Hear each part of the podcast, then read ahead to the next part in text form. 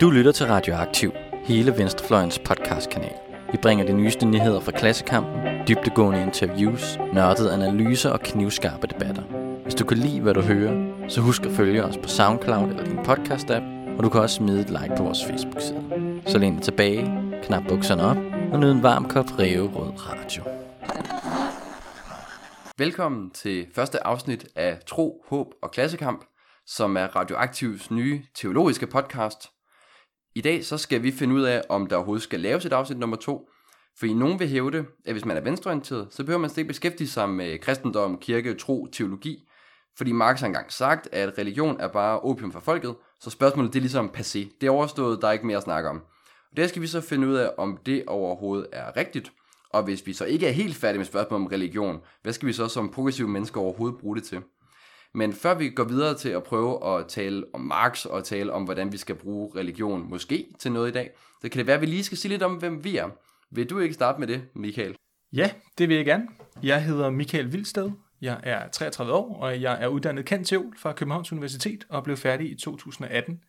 Um, øhm, min egen indgang til det religiøse øh, kommer øh, helt fra før jeg blev født. Øh, min familie er øh, tilknyttet en, øh, en frikirkelig øh, menighed, øh, og frikirke det er jo denne her, øh, det her kirkeliv, der foregår uden for øh, folkekirkens rammer.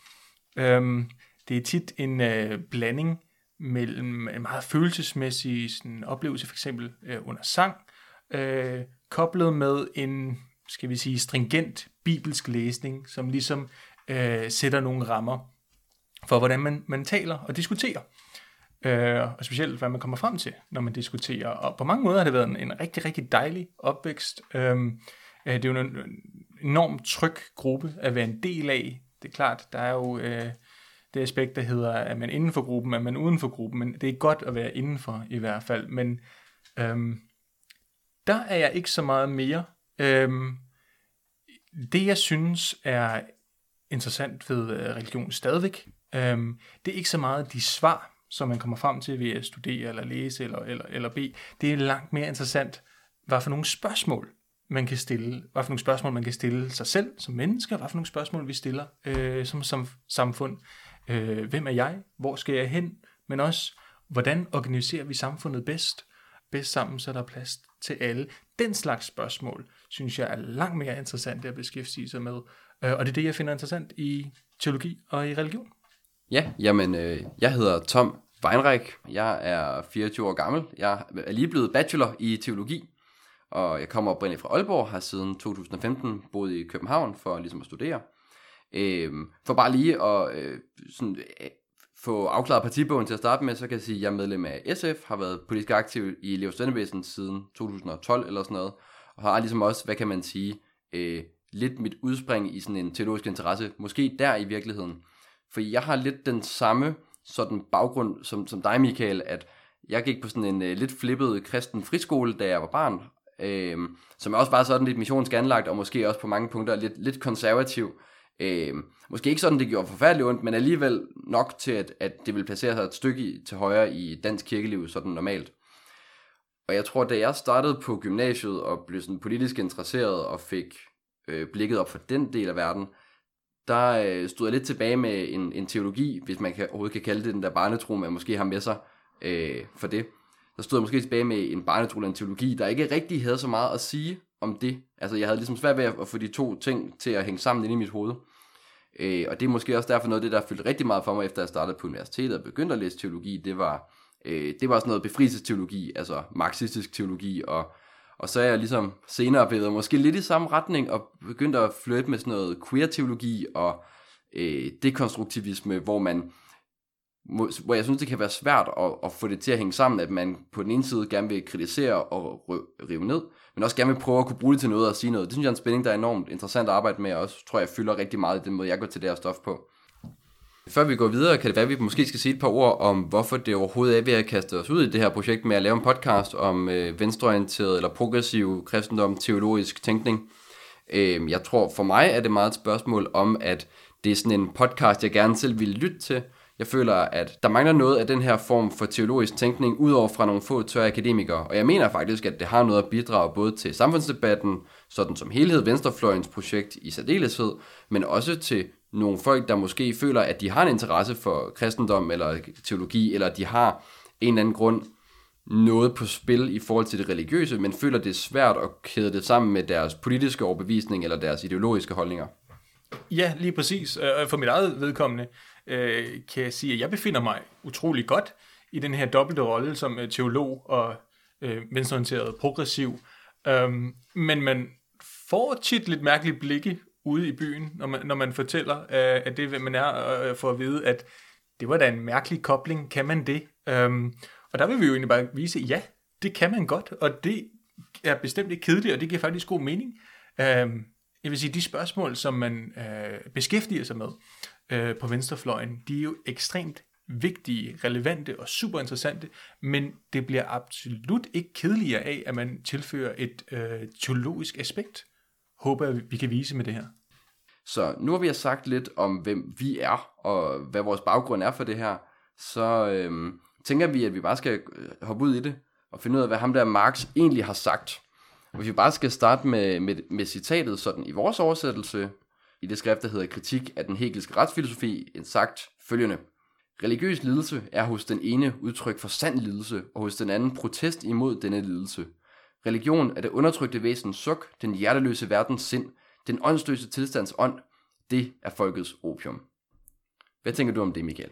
Der har vi jo netop referencen i sin lidt mere udstrækte kontekst. Øhm, normalt hører man jo bare, øh, religion er folkets opium, eller religion er opium for folket, og så stopper den lidt ligesom der. Det er jo langt mere interessant, når man får det udvidede del øh, af citatet, hvor det ikke bare handler om, at religion er øh, passé, men netop handler om, at der er en eller anden form for spændende dobbelttydighed på spil Ja, absolut. Altså noget, man også skal hæfte sig med, måske før man overhovedet går videre, det er, at altså, det kommer i sådan en lang, relativt poetisk opremsning, øh, som ligger lidt langt fra den Marx, vi møder senere i hans forfatterskab, når han for eksempel skriver Kapitalen, det her meget hårde økonomiske øh, sprog, han ligger an der. Her er vi stadigvæk et sted, hvor han, han flytter, eller måske har en full-blown affære med den tyske filosofitradition og øh, rationalismen. Og i, i hvert fald øh, stadigvæk er fedtet enormt meget ind i det sprog. Altså, det er jo en næsten religiøst sprog, han bruger til at overhovedet at fremsætte det her postulat. Og man kan sige, det er en kontekst, det kommer i, altså at det er fra hans øh, kritik af den hegelske retsfilosofi. Det betyder også, at det er først og fremmest en politisk kritik. Altså retsfilosofi er sådan noget 1800-tals tysk for statslærer eller politisk filosofi. Det er det, det, det, vi ligesom drejer os om her. Han indleder jo sågar øh, det her skrift med at sige, at kritikken af religion er øh, stort set gennemført. Og det siger han altså i sådan noget 1843 i Tyskland. Og det, det er sådan lidt sjovt nu, når man stadig kan snakke om religionskritik. Men det siger også bare, at det er i hvert fald ikke bare hans primære anlæggende at sige, at religion er noget møg, men altså, der må være noget, måske noget dybere, vi kan komme ind i her. Der er helt klart mere på færre, end hvad man normalt øhm, opfatter i det her øh, citat. For det bruges netop til en eller anden form for forklaring eller afvisning af religiøse spørgsmål. Det er afgjort, det er bare opium for folket, underforstået, øh, det er noget fantasiværk, som øh, bliver brugt til at undertrykke folk. Men hvor kommer den der idé egentlig fra så? Ja, altså man kan sige, øh, først og fremmest er det jo Lenins læsning af Marx, hvor han i høj grad siger, at religion er opium for folket. Det er noget, der øh, er blevet givet af nogle andre, der ligesom slører deres bevidsthed, så de må øh, lægge sig hen i hængekøjen, i stedet for at gøre oprør mod det brutale kapitalistiske samfund. Og det er jo i hvert fald en, en, en meget, sådan, meget ensidig læsning af det, vi sidder med her. Så, altså, og det er jo sjovt, hvordan Lenins øh, fortolkning af det har fået lov at dominere så meget. Altså, jeg tror næsten aldrig, jeg hverken i sådan venstreorienterede kredse eller på universitetet har mødt nogen, der ikke brugt oversættelsen opium for folket der i hvert fald er et, øh, et meget bestemt valg af, hvordan man kan forstå den her tekst. Ja, øh, spoiler alert. Øh, Lenin skrev på russisk. Jeg kan ikke russisk. Jeg ved faktisk ikke, hvad han skrev, men jeg kan se i oversættelser, at det Lenin siger er, at religion er opium for folket.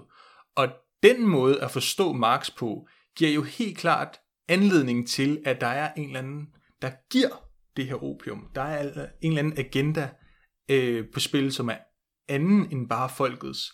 Og jeg tror, at det er ret effektivt, hvis du skal opildne folk til aktion, til protest. Hvis du holder en tale, hvor du ønsker at øh, samle arbejderklassen eller andre øh, til protest, så giver det mening, at man siger opium for folket. Ja, måske særligt, hvis man øh, skal gøre oprør mod et tsarstyre, der mener at vi indsat af Gud. Altså, så virker det jo ret oplagt at sige, at Det jamen, det er jo bare sådan noget, de lyver om, ikke? Altså, sådan, det er sådan noget, de siger for, at de ikke skal, altså, I skal ikke tro på dem, ikke? Men Det giver rigtig god mening, at Lenin bruger øh, udtrykket på den her måde. Men nu snakker vi om, hvad har Marx rent faktisk sagt? Og igen, spoiler alert, han skrev på tysk. Og vi skal nok afholde os fra for meget tysk her. Øhm, men lad os tage den på dansk, i forhold til om det var folkets opium eller opium for folket. Ja, altså den, den tyske tekst taler om opium des folks, og det er lidt sjovt, hvordan man så skal oversætte det. Og det er jo en teologisk yndlingsbeskæftigelse, vi har, det er at diskutere, hvordan vi skal oversætte genitiver, altså ejerfald, øh, og det ligger der som regel enormt meget betydning i. Sådan, skoleeksemplet på, på det her oversættelsesspørgsmål er kongens mor. Er det kongen, der har begået et mor, eller er det kongen, der er blevet myrdet? Er kongen subjekt i handlingen, eller er han objekt for handlingen, i det her tilfælde et mor? Øh, og vi har lidt den samme udfordring her, ikke? Er folkets opium, er det opium, der er blevet givet til folket af nogen, eller er det folkets eget opium? At der ligger noget i teksten her, som i hvert fald gør det svært, at, eller ikke gør det entydigt, hvad det egentlig er, der menes. Og der er det i hvert fald øh, paradoxalt, hvordan det er særlig en tolkning øh, af den her genitiv, der er blevet så dominerende. Øhm, fordi når vi tager det i kontekst, synes, det hver- synes jeg i hvert fald, det virker mere oplagt, at det er, øh, hvis ikke at der tænkes lidt på begge dele, man kan jo, når man skriver noget tvetydigt, faktisk godt prøve at gøre, det simpelthen, fordi man mener, at begge dele lidt er tilfældet.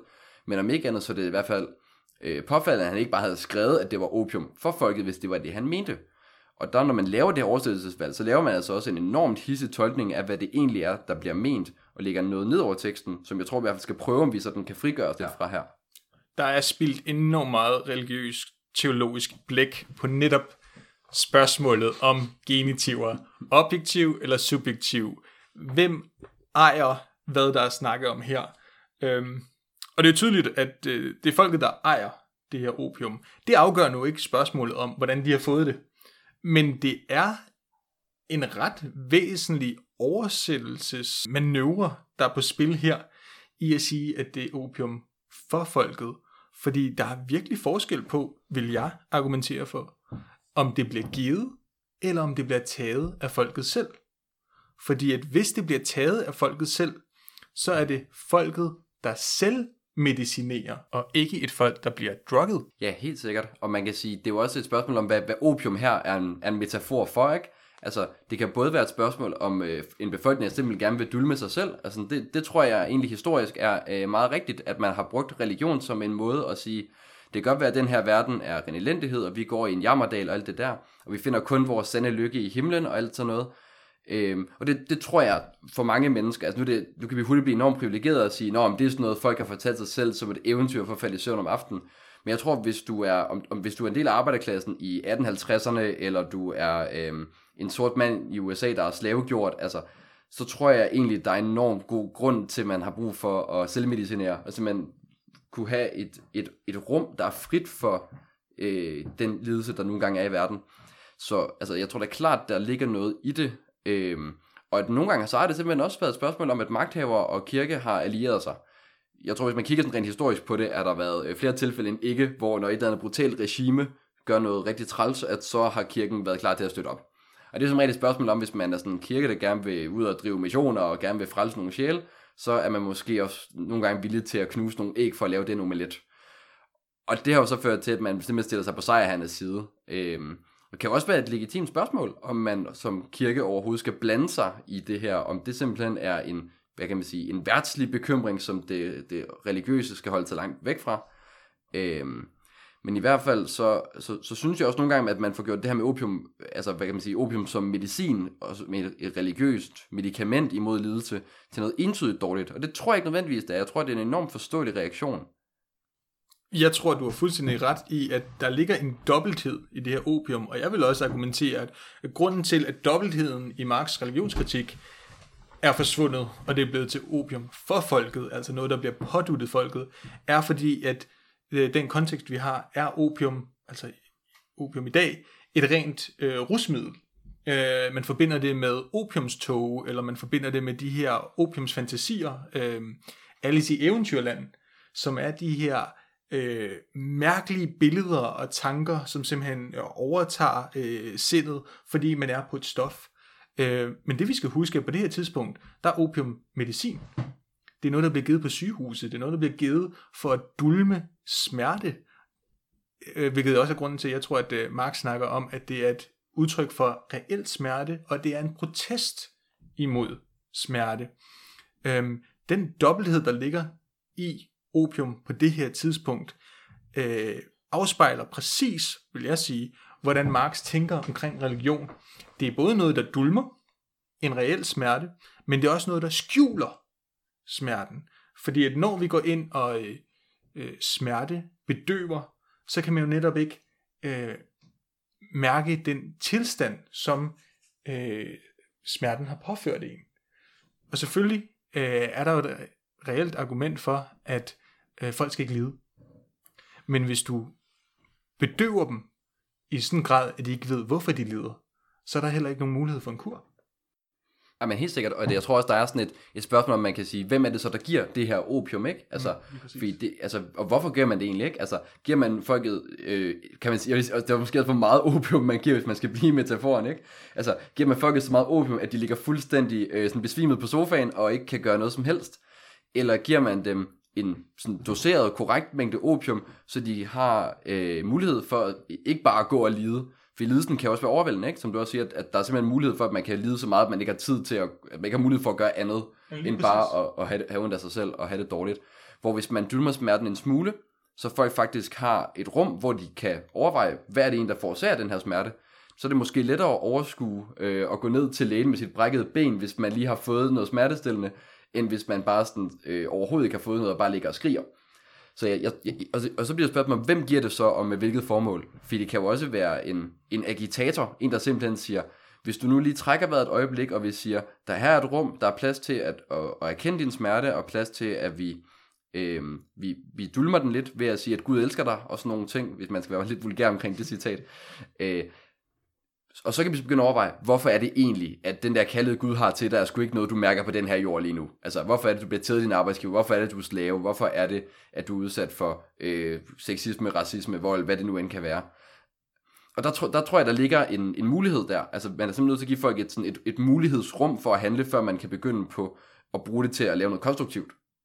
Lige præcis, og jeg tror, at øh, i den der forståelse øh, af, hvorfor har du ondt, øh, afspejler, hvad jeg ser øh, som Marx forståelse, medfølelse for det religiøse sind. For det, hvis vi kigger på øh, Lenin-citatet, der var ikke så meget medfølelse for den øh, religiøse. Det var simpelthen en eller anden tilstand, de bliver øh, lagt i mod deres vilje. Marx viser en eller anden form for indlevelse i denne her reelle, som han skriver, øh, lidelse og forstår derfor godt grunden for, hvorfor man skulle selvmedicinere, øh, hvorfor man skulle vælge at tage øh, det her opium, øh, simpelthen fordi at ens øh, levevilkår simpelthen er uudholdelige, at man har brug for noget for at bare kunne komme igennem dagen. Og det vil jeg sige er det virkelig interessante omkring Marx forståelse af religion, fordi at det på en måde øh, slører det øh, lidelse i verden. Det bedøver den. På samme måde afslører det. Der er en enorm subtil, raffineret, nuanceret forståelse af religion her. Det virker på to måder. Øhm, religion kan netop øh, fastholde samfundet i et status quo, simpelthen fordi, at der er den her, vi kan kalde det bedøvelse, denne her øh, lammelse af de øh, revolutionære kræfter. Mm. Øh, men religion kan netop, netop, kan netop også påpege, øh, hvor mennesker lider, i og med at den øh, religiøse lidelse er et udtryk for ægte lidelse. Ja, altså, der, jeg vil også godt, godt give dig ret i, at øh, man kan sige, bare fordi man giver udtryk for en lidelse, behøver man jo ikke gøre noget ved det. Altså man kan jo sagtens, og det er der jo masser af øh, religiøse mennesker, der har gjort, både 1800-tallet og for, så, for vidt også i dag, der udtrykker masser af jammer over, hvor undergrum verden er, og det er en lang jammerdal, og det er rigtig ærgerligt. og derfor skal vi bare øh, overhovedet ikke gå op i den og vente på, at øh, vi får et bedre tilværelse i det hinsides. Så man kan sige, du kan sagtens have protest, eller hvad kan man sige, have øh, en italesættelse og en forståelse af lidelsen i verden, uden overhovedet at gøre noget ved den. Altså, lige så vel som vi kan godt sidde her og erkende, at der er øh, rigtig mange fattige børn i verden, der sulter, og så kan vi sige, at det er rigtig træls, at vi kan græde over det og sådan noget. Og så kan vi stå op i morgen og øh, fortsætte vores liv som vi ellers ville, ikke? Altså, uden at gøre noget som... Ja, lige præcis, og der kan man sige, at der har det religiøse sprog, øhm, det religiøse øh, billedsprog, en helt særlig rolle øh, at spille, fordi at man kan som øh, venstreorienteret, som progressiv, bare sige, hvad skal vi med specielt med religiøs lidelse? Lidelse er lidelse, altså det, det er lige meget, øh, om det er den religiøs, eller om det er en ikke religiøs, øh, der lider. Øhm, men der er jo det særlige, at i den religiøse lidelse er der den der idé om, det burde ikke være på den her måde. Fordi der er nogle religiøse forestillinger om, hvordan livet burde være. Hvis vi tager, som vi snakkede om tidligere, øh, himlen som eksempel, øh, det er jo en enorm banal og øh, barnlig og naiv indstilling til, øh, en dag får vi det alle sammen godt. Øh, der skal ikke øh, være nogen, der lider. Øh, vi skal alle sammen bare have en eller anden tilværelse mm. uden smerte, uden problemer. Øh, ja, det er banalt. Men det afslører samtidig den menneskelige længsel efter at komme fri af sin lidelse. I det religiøse sprog, i det religiøse øh, håb, øh, viser sig mennesket netop som en, der længes efter at komme af, det kan være verdensfjerns, komme af med sin jordiske eksistens, men også at slippe ud af de her øh, jordiske lidelses eksistensvilkår, som netop viser frem imod en verden, hvor vi ikke lider, som mm. netop skal, kan blive taget op politisk. Ja, og det bliver jo netop kun sådan dulmende på den måde, at man bliver pacificeret, hvis man siger, Nå, men den verden kan vi slet ikke opnå i det her liv, det er kun det hinsides, hvor Gud øh, genopretter alle ting, som det hører sig til, og at, øh, hvad hedder sådan noget, øh, at gazelleungen og løven leger med hinanden, og hvad der ellers er, rigtig mange smukke, fine forestillinger.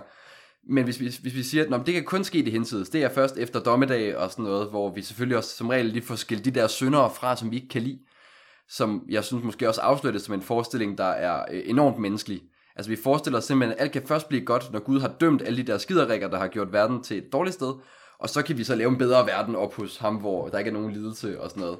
Der begynder man at kunne se, at det er jo også står i forlæng, altså særligt med Marx, står også i forlængelse af en kritik af sådan det, man kan kalde projektion, altså man gør sine egne menneskelige længsler, øh, kaster man op på Gud og ganger med en million, og så, så har man ligesom fundet sit ideal der, ikke?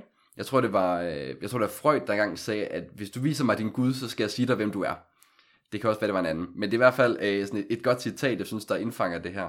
Men hvis man i derimod siger, at det er faktisk muligt at realisere, om ikke det hele, så er det i hvert fald dele af Guds rige på jord, så må man så spørge, okay, hvordan i alverden skal vi så opnå det? Og det, det, det er jo så der, hvor kan man sige, politikken træder ind i billedet. Om det er med reform eller revolution, det, det må jo så være øh, op til den enkelte, var jeg lige ved at sige. Øhm, men netop det der, når man ikke forskyder øh, ideen om frelse eller gudsrige til det hinsides, men har, holder den ned på jorden og siger, at det kan faktisk godt lade sig gøre, at der er en tilstand, hvor du ikke lider under det, der forårsager dig lidelse nu, så har man lige pludselig i hvert fald en mulighed for at øh, agitere og opildne til at handle for en bedre verden. Fordi det også relativerer den lidelse, du oplever. Den siger, jo jo, altså så meget som du bliver umenneskeliggjort og undertrykt nu, lige så meget mere ved Gud, at du skal have det godt der er rigtig meget, hvor man, når man begynder at se det i det her lys, så er der et enormt kritisk potentiale i, i religion, som man kan sige, Marx har med, så vil jeg mene, hvis man læser det og tager det længere ud, når han også siger, at religi- den religiøse kritik må gå videre til at kritisere andre ting. Øhm, men i hvert fald, så længe vi fastholder, at Gudsriget kan realiseres i en eller anden grad her på jorden, så er der i hvert fald ikke sådan et behov for at drømme sig videre til en, en fjern himmelsk fremtid. Nej, og der har vi netop lige præcis problemet med religion. Det har nemlig den her dobbelthed, som vi hele tiden snakker om. Hvis du forstår himlen ikke som noget, hvor du en dag kommer hen, men noget, som en dag kommer til dig, altså noget, som en dag kommer til jorden, så har du lige pludselig der et enormt kritisk, reform, revolutionært øh, potentiale. Men religionen er jo netop den, der både kan fremme eller forhindre øh, på samme tid. Ja, for jeg skulle lige til at sige, men Michael, hvis vi nu sidder her og siger, at, øh, at det der religion, det er skide godt krigspotentiale, så får en arbejderklassen op i sin søvn, og så laver de en revo og vil gerne have øh, gudsriget på jord, og de vil gerne have det nu.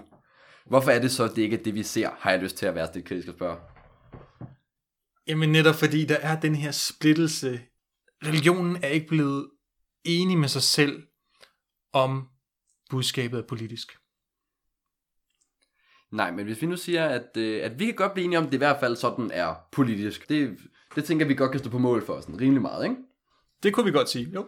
Okay, så kunne jeg så frisk til at spørge, men altså, hvordan, øh, hvordan ser det her kritiske potentiale så ud, hvis vi prøver at, øh, at, at kigge lidt på det? Hvordan vil vi så, så nu går vi måske også videre til lidt at snakke om, hvad vi som venstreorienterede, som progressive mennesker, kan lidt bruge det til i dag.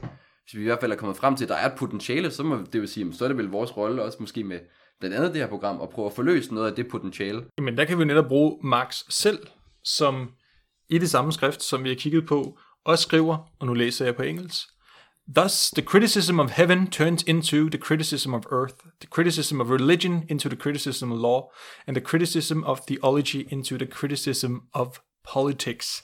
Marx mener altså selv, at den øh, kritik af himlen, som ligger i religionskritikken, øh, bliver til en kritik af jorden, som bliver en kritik af religion, som bliver en, en kritik af øh, loven, som bliver til en kritik af teologi, som bliver til en kritik af, af politik. Men han siger også, at øh, kritik i sig selv, øh, forgangeren for det, er kritik af religion. Og så kan man jo sige, øh, som modstander af, af alt øh, teologisk, jamen se selv, det er jo kritikken af religionen, kritikken af teologien, der fører til denne her sociale omvæltning. Men der er også en anden måde at forstå den sætning. Ja, og man kan sige, øh, der, der ligger også det, at, øh, at hvis vi siger, at kritikken af religion er en fundamental kritik, at vi kan simpelthen ikke starte med at kritisere noget som helst, før vi har kritiseret det, som er i virkeligheden det, der understreger det hele så, øh, er vi, så er vi nødt til at starte med religionskritikken, som jo også kan være en selvkritik. Det interessante, hvis vi tager selvkritikken af religion, er, at noget af det tidligste, vi finder, nogle af de tidligste eksempler, vi finder på kritik af, lad os bare sige, den kristne øh, Øh, religion, kommer fra de kristne skrifter selv. I religionen er der altså indeholdt en selvkritik. Når Marx siger, at religionskritikken er på mange måder overstået, så tænker han øh, i høj grad på øh, Feuerbach, øhm, øh, som netop gennemførte en, en omfattende religionskritik, som blev meget, meget afgørende for netop de tanker, vi har med at gøre her. Og øh, uden at gå for meget ind i det, Feuerbachs religionskritik gik simpelt sagt ud på, at de her religiøse håb, de her religiøse forestillinger, simpelthen bare var menneskelige projektioner, øh, menneskets egne håb, længst drømme, som man projicerede op på et eller andet himmelskum, øh, øh, og forestillede sig, at en Gud ville varetage det. Men det interessante, og det jeg tror Marx er fat i her, er, at man siger, at religiøse forestillinger er bare menneskelige forestillinger, så siger man også, at det er ens egne forestillinger. Det vil sige, det er mennesket, der selv viser, hvad det håber på, hvad det længes efter. Og det er altså ikke bare noget, man afviser som det er jo bare religion. Det er jo netop noget, man forstår som et reelt udtryk for, hvad det betyder at være menneske.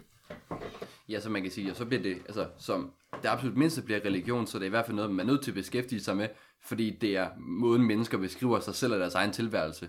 Og så kan man jo så sige, at jamen, så kan vi lade, øh, hvor herre så frem eksisterer øh, i det hinsides dømme om, hvorvidt religion så var i godsøjne sandt eller falsk, rigtigt eller forkert. Men det er måske egentlig ikke det, der er det interessante spørgsmål at beskæftige sig med. Altså, fordi så bliver religion sådan et, et enten eller, ikke? Og det er det i høj grad for Feuerbach, ikke? Altså, mm-hmm. for jeg har lyst til at sige, at altså, sådan, som teolog, som en, der også vil kalde mig kristen, kan jeg faktisk godt give ham ret i stort set alt det, han siger. At for langt de meste tilfælde, der er det sådan, øh, religion fungerer. Absolut. Altså, hvis vi tager Feuerbachs kritik, så kan vi som progressive øh, teologer jo sagtens sige, ja netop, øh, fordi det er menneskelige forestillinger, er det interessant. Mm. Det er, som Marx siger, øh, at religiøs lidelse er både noget, øh, som er et udtryk for reel lidelse, øh, og så samtidig noget, der skjuler lidelsen, men som samtidig også er en protest af lidelsen. Den der form for øh, opiumsdobbelhed, vi har snakket så meget om, øh, opdeler religion sådan at for det ene, eller for den ene, er det øh, en protest imod, hvordan livet er. For den anden er det en lammelse i forhold til at lave om på verden. Helt sikkert. Og altså, hvis man simpelthen skal, altså, hvis man skulle være sådan lidt fræk, så vil man sige, ja, jeg får jeg bak, og hvad så? Ikke? Altså, mm-hmm. man vil simpelthen sige, altså, hvornår i alverden er menneskets forestillinger om øh, de store spørgsmål blevet uinteressant? Altså, så kan man allermaks reducere det til en filosofi. Og det kan man jo så diskutere, om det, om det er på en eller anden måde mindre fint end teologi. Det tror jeg, der er en del teologer, der måske vil mene, ikke? Men altså, jeg tror, at vi er villige til at indrømme så meget som at sige, at hvis det er sådan der, så er det faktisk også nok. Og så må vi jo så svare på, men hvorfor, hvordan, hvad skal vi så gøre med det, ikke? Så det ikke er et enten eller, men det er et hvad, hvordan, hvorledes, hvorfor, og på hvilken måde. Lige præcis. Det vil være lidt for reduktionistisk at sige, det er alt, der er at sige. Men man kan i hvert fald ikke snakke religion, uden at sige det. Nej, absolut ikke. Øh, og hvis vi skal prøve at kigge lidt på det her med religion som, som protest, og gå sådan lidt mere ind i, måske også, altså nu er vi på en eller anden måde, synes jeg, belyst, hvad er det ligesom Marx har sagt, også mm. lidt i hans egen kontekst, hvad, hvad på baggrund af det, hvordan det er blevet forstået, og hvordan synes vi, der er en, øh, en dybere og på en eller anden måde også mere brugbar udgave af hans, af hans skrift. Lige præcis. Vi kender den side, der hedder, øh, kirken er simpelthen bare et øh, instrument for samfunds opretholdelse, øh, et redskab for undertrykkende kræfter. Hvad med den anden side? Ja, fordi måske den, der mangler at blive belyst, ikke? Jamen altså, vi har, vi har jo taget et par eksempler med i virkeligheden mm-hmm. på, mhm. hvordan folk har brugt det her til noget. Jeg ved ikke, om du har lyst til at, øh, at, at starte med at sige, hvad du har medbragt? Altså, hvis vi snakker om, hvordan religion netop kan være et udtryk for en lidelse, der afslører øh, reel lidelse, og dermed giver en protest imod øh, samfundets opbygning, men så kan vi ikke lade være med at snakke befrielsesteologi. Og bare ganske kort, øh, befrielsesteologi er sådan et paraply øh, begreb for alle teologier, som øh, beskæftiger sig med øh, frigørelsen øh, af mennesket på mere end bare, det er vigtigt at sige, på mere end bare et abstrakt, filosofisk, åndeligt plan. Det er altså teologier, der tager øh, i hånde med sociale realiteter for mennesker. Øh, og et af de mest øh, berømte øh, eksempler, og også det folk normalt tænker på, når man siger befrielsesteologi, er netop den teologi, som opstod i Sydamerika i 50'erne, 60'erne øh, og videre, der netop handlede om, hvordan den fattigdom, som den del af verden øh, var simpelthen gennemsyret af, hvordan kirken så det som en protest imod de regimer, der var skyld i det. Ja, og man får også lidt en dobbelthed, ikke? Fordi man, man får sådan en, uden vi skal gå for meget ned i det, det strengt historiske, men, men holder til, at vi kan bruge det til. Altså der ser man virkelig også den der dobbelthed, hvor der er helt klart øh, kirker og øh, folk, der støtter øh, forskellige fascistiske regimer, som undertrykker befolkningen med vold og magt, og, øh, og så også religion. Men der er virkelig også nogen, der prøver at tænke på noget andet. Nogen, der simpelthen siger, vi kan ikke forstå evangeliet som Guds meddelelse til mennesker. Vi kan ikke forstå Jesus, vi kan ikke forstå religion, vi kan ikke forstå kristendom, hvis ikke vi tager udgangspunkt i den virkelighed, som man har, hvis man er øh, en fattig bonde, som betaler langt største af befolkningen i, øh, i, i Sydamerika på det her tidspunkt. Ja, vi simpelthen, det er der, vi er nødt til at starte, ikke? Mm. Og det er jo også et, kan man sige, afgørende træk ved befrielsesteologien, det er, at den, øh, man, man kan diskutere, hvor den starter, men den, den har i hvert fald altid hånd i hanke med den sociale realitet, der hvor folket er, og det er de undertrykte folk. Ja, er, lige præcis. Det interessante med befrielsesteologien er, at det er en social bevægelse, det er en kritik af sociale forhold, der er et stærkt fokus på øh, socialøkonomiske forhold, men det er altid en teologisk øh, kritik, og derfor bliver det også en befrielsesteologi. Øh, fordi hvis vi kigger på øh, udformningen i Sydamerika, der var det netop et argument om, at Gud ønskede at frelse hele verden, ja, ja, ja, men det startede i, de, i, de, i den fattige. Der var en forrang og en foretrækken i den fattige, den fattiges liv, vilkår og eksistens. Og deri havde man øh, befrielseskritikkens, øh, befrielsesteologiens kritiske potentiale.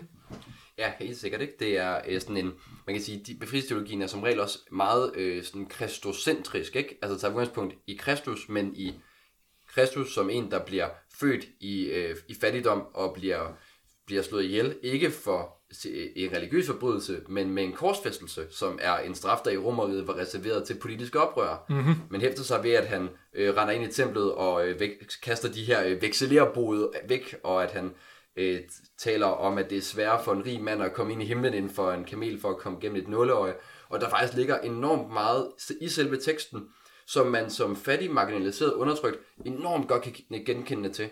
Øh, som på en eller anden måde også netop er sådan en afsløring af det hyggeleri, der som regel ligger hos den magtelite, der også som, som gerne vil fremstille sig selv som, altså med et teologisk ord, man siger, som de frelste, men man kunne også sige, som dem, der har ret til at være så rige, at andre lever i knusende fattigdom, eller dem, der har tjent deres egne penge og deres magt og deres privilegier, så de ikke har nogen som helst forpligtelse til, til at dele ud af dem.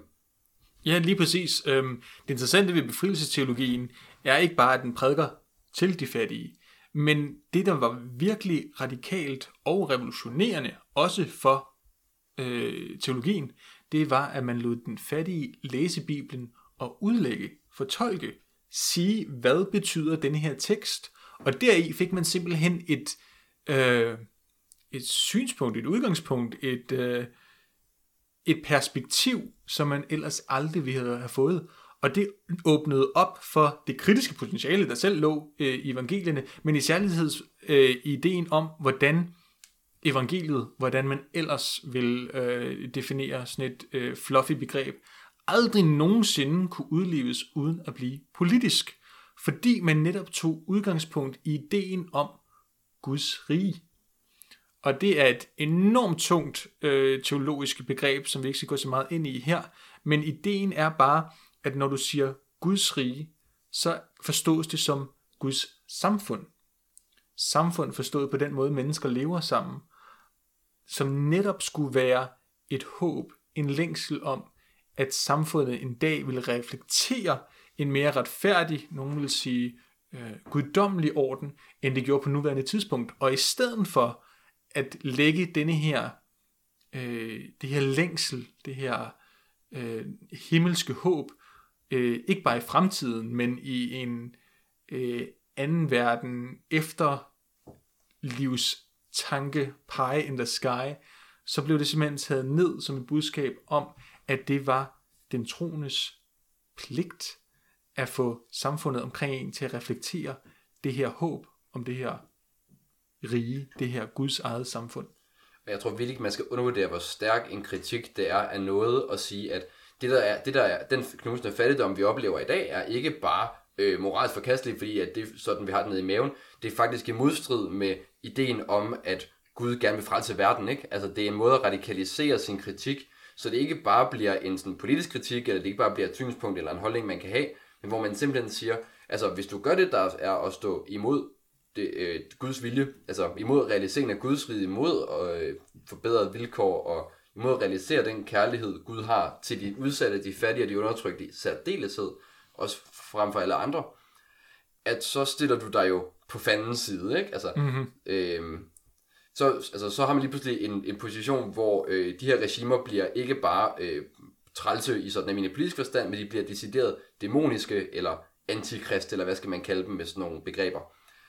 Og det er altså et enormt kritisk potentiale, der forløser ikke bare en, en mere sådan banal politisk kritik, men en forståelse af, at det er så galt, at, hvad kan man sige, det også retfærdiggør nogle andre midler.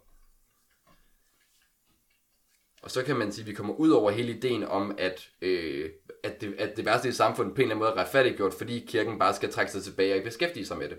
Altså, det gør simpelthen hele verden til et teologisk anlæggende, som man kan sige i den forstand, at teologien bliver politisk, så bliver politikken også teologisk. Ja, lige præcis. Meget af kritikken mod befrielsesteologien var, at den var marxistisk. Og jeg tror, i den kritik lå der ideen om, at man havde gjort det personligt politisk. Øh, og jeg kan ikke huske, hvor Marx skrev om det her. Men det er netop ideen om, at man, skal, at man bliver nødt til at forstå det personlige, det private, som et politisk anlæggende. Så var det lige præcis det, øh, befrielsesteologien gjorde. Øh, den kunne ikke øh, leve med at bare at prædike et budskab, som ikke havde nogen som helst øh, øh, reelle følger, virkninger mm. øh, i verden. Øh, det var et politisk budskab, ikke fordi det handlede om at stemme på en person i demokrati, ikke fordi det handlede om at indsætte en, øh, en hersker øh, på jorden, som nok skulle øh, bestemme, hvordan det skulle være, men fordi det absolut handlede om, hvordan mennesker levede sammen, og hvordan den nuværende konstellation simpelthen var, ja ikke bare forkert, men syndig. Ja, altså hvis vi så vender blikket til USA, Så har vi også en udgave af befrielsesteologi, som tager sit ophav i de sorte kirker, hvor bare bliver kaldt sort teologi. Det har lidt ligesom den latinamerikanske befrielsesteologi, sådan en meget stærk identifikation imellem, at Kristus er den undertrykte, men hvor det i Latinamerika typisk har været fattigdom, der er det i USA racisme, der får det her præg. Det, man siger simpelthen, at USA's helt grundlæggende afsøn er ideen om det hvide overherredømme og den racisme og undertrykkelse af sorte folk og folk af farve i det hele taget, der har gennemsyret USA de sidste 400 år igennem racisme, slaveri af forskellige arter og anden undertrykkelse. Og det man ligesom så gør med det, det er at sige, at vi er nødt til at bygge nogle folk op på en måde. Man er måske nødt til at give folk, for at blive i metaforen, noget opium, og sige, at Gud er selv sort. Du kan godt være stolt af at være sort. Du kan godt være stolt af din hudfarve, selvom hele samfundet har gjort det til en forbrydelse og gjort det kriminelt. Så det er en måde at have en stærk identifikation med ideen om den korsfæstede frelser, hvis man skal se ham i USA, så skal man i virkeligheden finde en sort, der er blevet lynchet og vejer i den sydlige brise. Og det her meget voldsomme billedsprog, tror jeg meget godt illustrerer behovet for den her form for tænkning i en amerikansk kontekst, som også tager den form, at man siger, Gud er sort, derfor er Gud undertrykt, derfor kan jeg både være stolt af min undertrykkelse, og jeg kan også være stolt af at være sort. Jamen lige præcis. Jeg tror, som øh, progressiv er det enormt nemt at sige, alt det er jo egentlig indeholdt i marxistisk teori, analyse. Øh, det behøver vi sådan set ikke et ekstra religiøst, et ekstra åndeligt øh, perspektiv på. Men jeg tror, det er enormt vigtigt, at vi tænker på, at de steder i verden, hvor at der er brug for de her revolutioner, øh, reformer, er folk enormt religiøse. Og du bliver simpelthen nødt til at arbejde med folks egen bevidsthed. Det interessante er, hvis man læser øh, Moses Hess, som var tysk-jødisk filosof, øh, samtidig øh, med Marx, øh, de skrev og kommenterede på hinandens ting, de, de var meget enige, øh, øh, lavede, Moses Hess lavede meget af det filosofiske arbejde bag socialistisk tankegang. Han siger, um, this people, og han snakker om det arbejdende folk, needs religion. It is as a great necessity to their broken hearts as the brandy is to their yearning stomach. Og så siger han, it is a gruesome irony to demand soberness from slaves or those who despair. Der er en form for kritik imod folk, der vil tage det her opium, det her dulmende stof, det her medicin, for folk, som virkelig lider. Og øh, Moses Hess siger, det kan ikke lade sig gøre, fordi han skriver videre, Those who want to give the people social freedom without spiritual freedom undertake as impossible an endeavor as the philosophers who only want to establish spiritual freedom. Altså, vi kender det filosofiske bagland øh, i konservative kredse. Det handler ikke om det udvendige, det handler ikke om det socialt øh, realistiske, det handler om det indvendige. Øhm, om du er slave handler ikke om, der er nogen, der ejer dig. Det handler om, du øh, er styr på dit eget øh, begær. Om du er underlagt øh, impulser i dig selv. Øhm, og det kan man sige, ja, det kunne man godt definere slave som, men det kan aldrig nogensinde overskygge den øh, sociale realitet øh, i, at nogle mennesker øh, går i lænke. Men det, som Hess siger, det er, at hvis du ønsker at sætte folk fri, fra denne her sociale realitet, så må du også give dem en åndelig frihed. Specielt hvis det er mennesker, som tænker og, øh, og er åndeligt, øh, har en åndelig bevidsthed omkring verden. Og deri tror jeg, at det kritiske potentiale i religion, det kunne reduceres til, ja, det er sådan her, man arbejder med religiøse mennesker, så lad os fordumme det for deres skyld. Men jeg tror ikke, man skal gå glip af, at netop i de her religiøse forhåbninger, der har vi netop det poetiske sprog, som Marx selv gør brug af, der peger mod, at verden kunne være anderledes. En ja. anden verden er mulig. Ja, en anden verden er mulig, ikke? Og, altså, og kan man sige, hvis man vil reducere nogle menneskers religiøse forståelse af, at, øh, af deres undertrykkelse og protest imod den, hvis man vil reducere det til, at de er bare dumme, eller sådan, de er bare ikke så, lige så udviklet, altså så beskriver man sig jo også ind i sådan en, en, en europæisk, øh, hvad hedder sådan noget, kolonialistisk og imperialistisk måde at tænke det på, ikke? At, når jo, altså, afrikanerne er bare, er bare sådan nogle stammedansere og sådan noget, så tror de på alt muligt mærkeligt. Som, altså, hvor man siger, når jamen, altså, som jeg forstår verden, så er deres verdensbillede jo under, underordnet mit, og man er sådan, jo jo, det, det skulle da fair, det, det skulle da, selvfølgelig er det det, når det både er dig, der er øh, anklager og dommer, så er det klart, at de andre bliver fundet skyldige. Og altså, så, jeg, så det bliver meget fattigt, hvis man bare reducerer det altså, til, øhm, til det nogle menneskers måde at forstå det, i stedet for at sige, at det er en lige så reel og lige så øh, god og korrekt måde at forstå verden, som, som min er. Øhm, og man kan så diskutere, om det er, om der er mulighed for at tænke en øh, sådan 20. 21. århundredes luthersk befrielsesteologi i en dansk kontekst. Det kan være, det skal være et emne til en, til en anden gang, om man kan brygge sådan noget. Øh, men jeg tror, at der er noget helt rigtigt i, at, at, at befrielsesteologi er jo altid noget, der opstår fra bunden. Det opstår et konkret bundet sted i tid og rum. Det er ikke sådan, altså, det giver fordring på at være måden at forstå, hvad kan man sige, et budskab, der er øh, i en eller anden forstand øh, evigt eller øh, guddommeligt, men siger, at det kan vi jo kun gøre gennem vores egen ligesom, snævre linse ind til at sige virkeligheden. Ja, og mere end det, fordi at det interessante ved befrielsesteologien er ikke bare, at den er for den fattige, men den kommer fra den fattige, den undertrykte. Der er simpelthen i teologiske termer en inkarnatorisk metode til at udvikle øh, denne her form for protest. Den skal komme indenfra.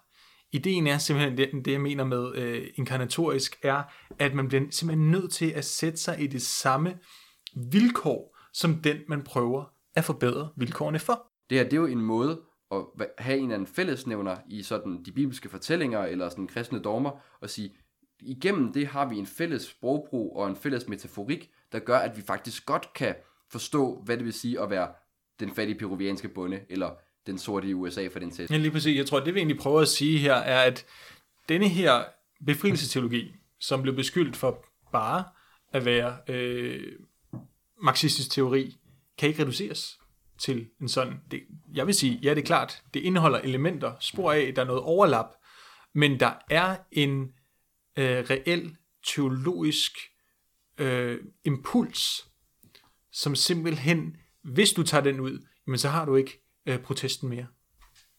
Nu har vi snakket lidt om Marx, Marx syn på religion, vi har snakket om opium, vi har snakket om befrielsesteologier forskellige steder i verden. Men er vi egentlig kommet tættere på at besvare vores oprindelige spørgsmål? Øh, hvad skal vi med religion som venstreorienterede mennesker?